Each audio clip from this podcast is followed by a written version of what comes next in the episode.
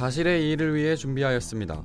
이름하여 기사의 극적 재구성. 재구성한 내용은 사실과 다를 수 있으며 청취자분들이 기사를 이해하는 데 도움이 되고자 합니다. 사실과 다를 수 있음을 유념하시기 바랍니다.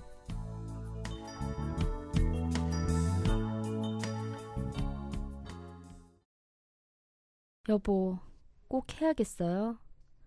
당신 나이도 있고 후배 양성하면 되잖아요. 당신은 이미 세계 챔피언도 했었잖아요. 근데 꼭 해야겠어요? 나 진짜 걱정돼, 여보. 응, 여보. 미안해. 나 해야겠어. 할 거야. 내 심장은 아직도 권투 링위에서 뜨겁게 끓거든. 그리고 나 자신에게도 사람들에게도 보여주고 싶어.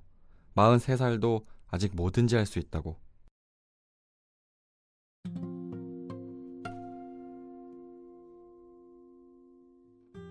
청소차의 요란한 소리만이 새벽을 깨우는 시각. 최관장은 트레이닝복 차림으로 집을 나선다. 동네 길을 따라 달리기 시작했다.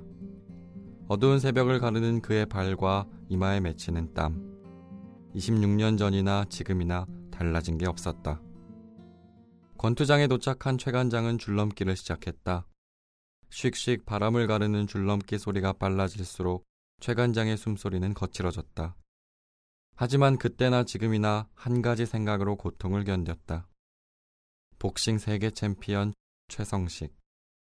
최관장은 18살에 권투를 시작했다. 남들보다 늦은 나이였다. 우연히 시작한 권투가 그의 인생이 되었다. 3년 만에 그는 한국 챔피언이 되었고 3개월이 지난 후 동양 챔피언 벨트를 거머쥐었다. 어린 나이에 동양 챔피언이 되었지만 삶은 바뀌지 않았다. 돈을 많이 번다거나 생활이 풍족해지지 않았다. 한국 복싱계는 이미 침체되어 있었다. 그러나 최관장은 변하지 않았다.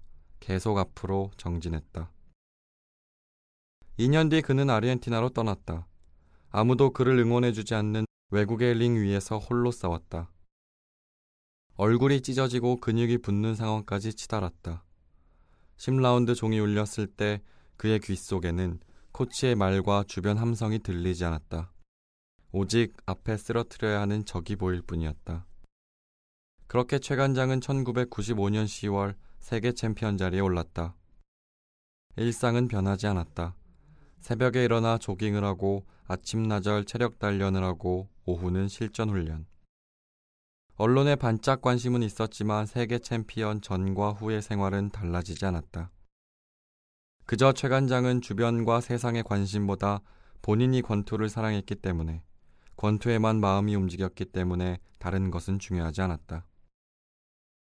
게임에서 영원한 승자도 패자도 없듯이 1998년 최관장은 일본 선수에게 타이틀을 넘겨줘야 했다.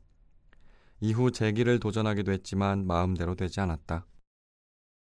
시간이 흐르며 최관장은 책임져야 하는 것들이 늘어갔다. 아내가 생겼고 건강한 아들 녀석들이 태어났다.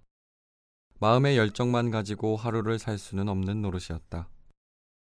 남들이 젊음을 투자해 직업을 구하고 경력을 쌓아 그 분야의 전문가가 되어갈 때 최관장은 권투만 했다. 그리고 권투에 있어서만큼은 세계 최고였다. 하지만 현실은 명예만 있을 뿐 먹고 사는 데는 도움이 되지 못했다. 그 와중에 한국의 이종격투기 바람이 불었고 사람들이 좋아하는 만큼 뛰는 선수들은 돈을 많이 벌었다. 한국 선수층이 두껍지 않은 시절 최관장에게도 제의가 왔다. 최관장은 정통 권투인으로서의 프라이드와 자존심을 갖고 있었고 마구잡이로 때리고 싸우는 이종 격투기에 대한 거부감도 있었지만 가족의 생계를 위해 그는 이종 격투기 선수가 되었다. 그가 세계 챔피언이었을 때보다 대중의 관심을 더 받았다. 국제영화제 개막식에 초대받고 어색한 레드카펫을 밟으며 입장하기도 했다. 하지만 최관장의 공허한 마음은 카메라 불빛으로도 대중의 환호로도 채울 수 없었다. 그는 그간 저축한 돈으로 작은 권투 도장을 차렸다. 망해 없어져가는 권투 도장을 차린 그는 걱정보다는 밝은 미소로 가득했다. 일생을 링 위에서 살아온 그는 권투의 즐거움을 일반 대중과 나누려 노력했다. 전직 챔피언 선배들과 특정 대선 후보의 지지 발언을 한 것도 정치권으로부터 권투계에 대한 지지와 관심을 받기 위한 그의 노력이었다. 선수로서가 아닌 지도자, 대표자로서 최관장은 많은 일을 했다. 이 모든 것은 오직 권투를 알리고 다시금 권투의 부흥기가 오길 바라는 마음이었다.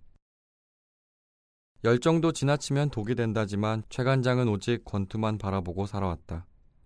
삶의 무게가 복싱과 그를 분리시켜 놓은 적도 있었다. 복싱이 아닌 다른 운동으로 돈을 번 적도 있었다. 하지만 그의 심장이 뛰는 것, 마음속에서 끌어오르는 무언가를 주는 건 복싱뿐이었다. 그리고 그 심장은 링 위에 섰을 때 비로소 폭발하듯이 뛰었다. 상대를 향해 펀치를 날리고 피하며 몸을 부딪히고 링 밖에서 소리치는 코치의 모습. 대중들의 야유와 환호성이 귀에 익을 무렵 어느 순간 밖에 모든 불이 꺼지고 링 위에만 조명이 켜진 채 나와 상대방만 남게 된다.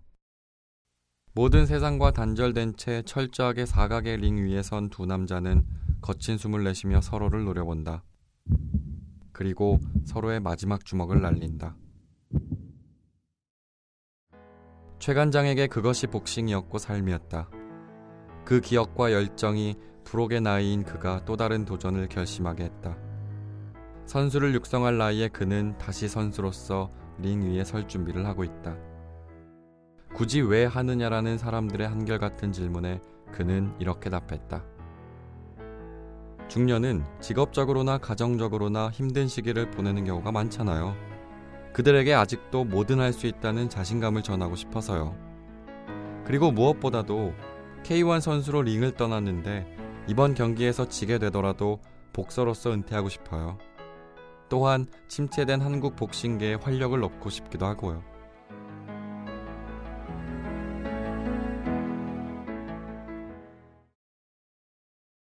전직 복싱 세계 챔피언 최용수가 링에 복귀합니다. 한국권투위원회는 최용수가 이번 주 안에 선수 등록을 할 것이라고 25일 밝혔습니다. 최용수가 권투 선수로 복귀하는 것은 12년 만입니다. 18살의 늦은 나이에 권투를 시작한 최용수는 1993년 동양 챔피언에 이어 1995년 슈퍼 페더급 세계 챔피언 자리에 올랐습니다. 이후 K1 이종 격투기 선수로 전향해 잠시 선수 활동을 했습니다. 최영수는 오는 8월 복귀전을 치를 계획입니다. 그는 중년은 직업적으로나 가정적으로 힘든 시기를 보내는 경우가 많다. 그들에게 아직도 뭐든 할 수 있다는 자신감을 전하고 싶다며 복귀 이유를 설명했습니다.